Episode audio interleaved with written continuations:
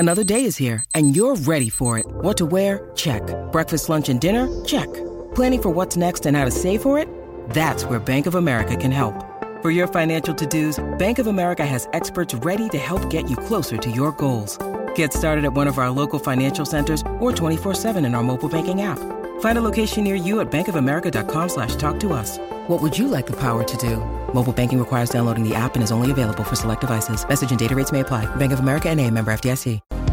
And a very good morning to you. Thanks for joining us. Heels, you're back in the studio. I thought you might have been tempted to stop over in Sydney on the way home from the Heat's big win and go to the awards last night. No, I didn't. I couldn't fit that in, Paddy. I had to be back here this morning. Just can't gallivant around the country doing your radio show willy-nilly, can you? So, no, it wasn't at the awards night last night. Weren't they in their finery? What about... was it Usman's pink jacket? Yeah, look good. Leg splits are in, aren't they? Mm. Oh, sure, all the pictures of the women, like whether they were players or partners of the male players, leg splits. Oh, right up the left or right leg. I don't know whether there was a theme to the, whether there was a protocol, right's better than left or something, I don't know. But, you're very nice. Everyone looked incredibly good. So if you missed the awards night, the big one went to Steve Smith and Beth Mooney. So the Belinda Clark medalist to Beth Mooney after the stellar year. And Steve Smith, his fourth AB medal. Janie presented. Yeah, AB. Crook. Where was the great man? Crook. He was down, she said. Down. He went travelling last weekend and got three bugs. Managed to get two sort of stomach bugs and something else, she said. Influenza A. Oh, okay. So well done, Abe. Yes, Beth Mooney, she might get to four, you know. She that's her second, Belinda Clark. So that was good. Marcus Stoinis, I forgot. Marcus Stoinis won the 2020 International Player of the Year from that World Cup win. Yeah. Really? They've had a lot of T20, haven't they? Two World Cups in no time. Talia McGrath, the T20 International Women of the Year. Lance Morris and Courtney Sipple, the Young Players of the Year. That was good. And David Warner, the one-day international. Men's ODIs. Mm. And Steve Smith joins Ricky Ponting and Michael Clark as only the third to win it four times. It's a lot, isn't it? Yeah. He's had an amazing year, though, when you look at the stats. And his name really only just popped up yesterday. I mean, they obviously had a pretty good inclination there. 863 runs at 71.9. Mm. And then in the ODIs, 539 at 67. That's a fair season. And a lot of them are overseas, were they? Those, although the ODIs were before the T20 World Cup. Remember, they played Zimbabwe and they played New Zealand, and then they played a lot of T20s after that. So, that was under the radar. And I don't like that our one-day internationals and international white ball stuff is just on Foxtel these days. So... we don't get to see it and remember it as well as we once did. But you have to have a wonderful year to win the Allan Border Medal or any of these awards. Yeah. But you don't get judged on your whole year. You know, so when you are predicting who might win it, you've got to go back and look at every scorecard because they get 3-2-1 every match. So you've got to imagine what the dressing room is like voting 3-2-1 on who's done what. Mm-hmm. So sometimes you can make 100, 110, for example, and Pat Cummins might get 5 for 60. Now, who are they giving 3 to in that scenario? Yeah. You know, so he might take a vote off you there, and then there might be someone else who does something stunning too. So you've got to consider who split votes every match individually. You can't, it just doesn't come out like he's had the best year and that's why he wins. Well, it was all the batters at the top of the table. So Steve Smith finished with 171 votes. Yeah, and then Travis Head 144 and David Warner 141. Yes, and then... Not a bowler inside. No, I know. And you look at the one-day internationals and Zamps wasn't in the top three, Zampa. He got 30 wickets. Mm. The closest to him was 17. And yet he didn't feature in the top three. So these batsmen who make... 80 in a one-day international, got more than Zamps who got 3 wickets, for example. That's what you'd have to consider when you're looking to predict who might win. Hard done by. Here's Steve Smith from last night. Geez, I'm amongst some pretty special players here and, yeah, like I said, I certainly don't play for these kind of accolades. I literally just go out and try and score as many runs as I can and help the team out in any way that I can. So... Yeah, it's nice to have, I guess, ticked off a few milestones along the way, but yeah, I'm just going to keep trying to get better and hopefully contribute to some success over the next couple of months. Oh, they've got such a great opportunity to produce high-profile success, these fellas. And he said that during that interview that, you know, he's worked very hard on his batting in the last 4 months. You know, a lot of people said, how the hell did he not play in the T20 World Cup? Yeah. Because he's admitted now he wasn't playing well, and he's now got it right. So that's fantastic. And as you said, you think Beth Mooney could take even more, but yeah, her second Belinda Clark medal last night.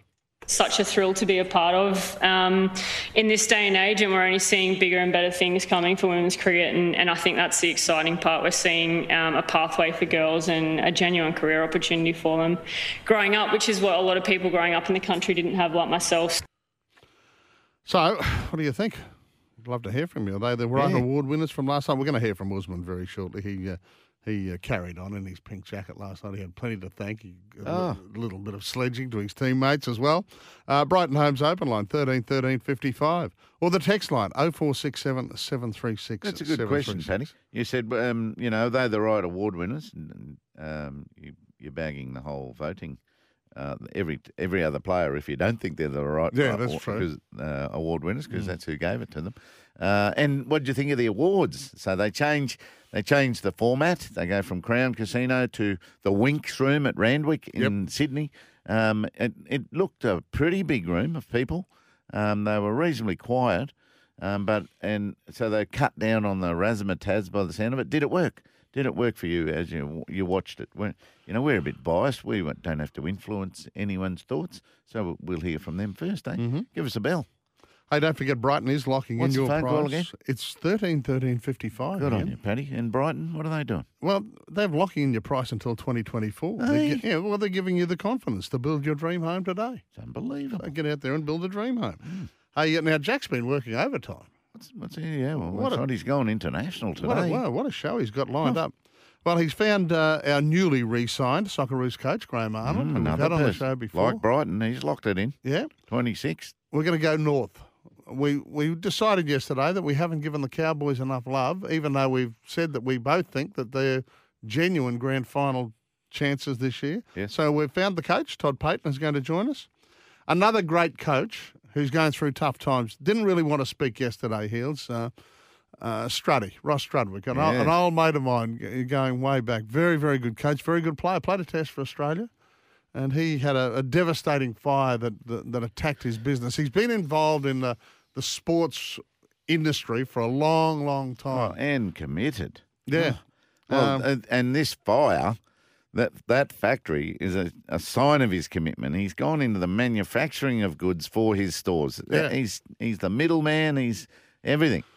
He was a delight to interview. He was what could you say? He was just a journo's fodder. Was he? Yeah. Whenever you put a microphone in front of you, you knew you had a good grab, to use the parlance from TV and radio. You knew you had a good grab coming up. So look, he was too upset yesterday. But to be fair, I said to Jack, let's see if we can stay at him, because I don't know whether we can offer him any assistance, but he's had time to sit down with his insurers and things like that. And Jack was telling me this morning that, things are a little bit better. So we'll talk to Struddy today, which is great. And we're going to spend a bit of time talking NFL as well. Yesterday, confirming the Philly Eagles and the Kansas City Chiefs will be playing. We've got ESPN reporter Phil Murphy is going to join us. Yeah, how good's that? Yeah.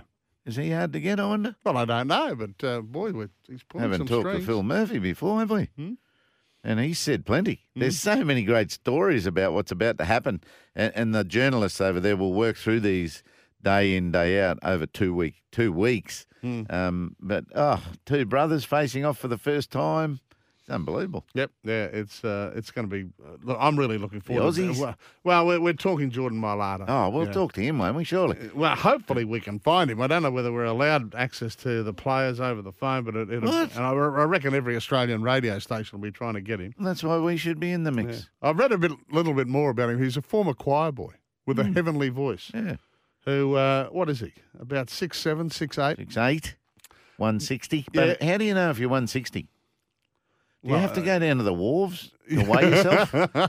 Your scales don't go that far, do they? Right. They stop at about 25 stone, I heard. Dave Foster said that. Oh, really? Yeah. So he thinks he's been 25 stone for about 20 years, but he's about 35. It's an amazing story.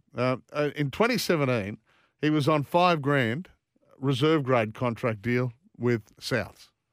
Now, it depends on who you read, but they say the deal's worth about $64 million, his contract. I've read this, right? I've heard that, and I've seen a $90 million one, and I've heard he's on the fourth year of a rookie deal, and he's on $1.2 million. No, but next year he's about to get tens of millions more. Okay. So it's amazing what you're reading about him. Well, on his arrival, he tipped the scales at around 140 kilos. Yeah, too small. Yeah, and they just looked at him and said, we need to put 20 kilos on you. Yeah. Obviously, someone said that to me about 10 or 15 years ago. Too. Yeah. You've listened. I was true to the word, exactly right. And he had no gut. So he was 148, muscle and quite hard. Mm. So they said, yeah, you haven't even got a gut. So they like guts in that job. He did his job, and well, again, looking after the blind side. He's Michael Oher. Michael Oher. Yeah, he protects the quarterback on the boys explained it to me yesterday. On his blind side, yeah. And they are one of the most valuable players in the team setup, apparently. So it's a wonderful story. Jordan Mailata, he's going to Super Bowl. And we'll talk to we've got a couple of contacts over there. There's a story on Fox website today saying from a dad of an under-14 footballer that played with him in Sydney. He was always this big. He was this big at 14. So what? Not 160 Ks, but he was that big, tall, and he was quite clumsy and not dominant. He's a really nice bloke that wasn't rough at all and quite clumsy. Didn't even dominate at that level. And Jordan himself sort of says, I don't want my rugby league to be the excuse if I don't deliver in the highest field of the NFL. He doesn't really want to talk about the rugby league. Vanessa's come into the studio. I mean, should we be spearing Jack towards an NFL path when there's 60 and 80 and $90 million contracts? Oh, my gosh. Yeah, it's full on, isn't it?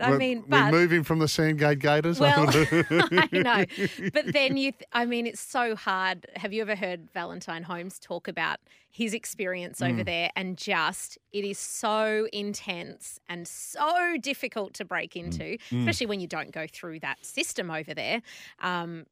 Credit to those who make it. Do you know how many players are in a team? No, how many? So we were in a dressing room once at the Carolina Panthers, and we said, how many people would suit up each day? They said 53. What? Oh, no, how many would suit up and play each day? Yeah, 53. Imagine that dressing room. It's like the convention centre walking out to play. Yeah. And you're trying to make it in that. All right, it's 6:16 here.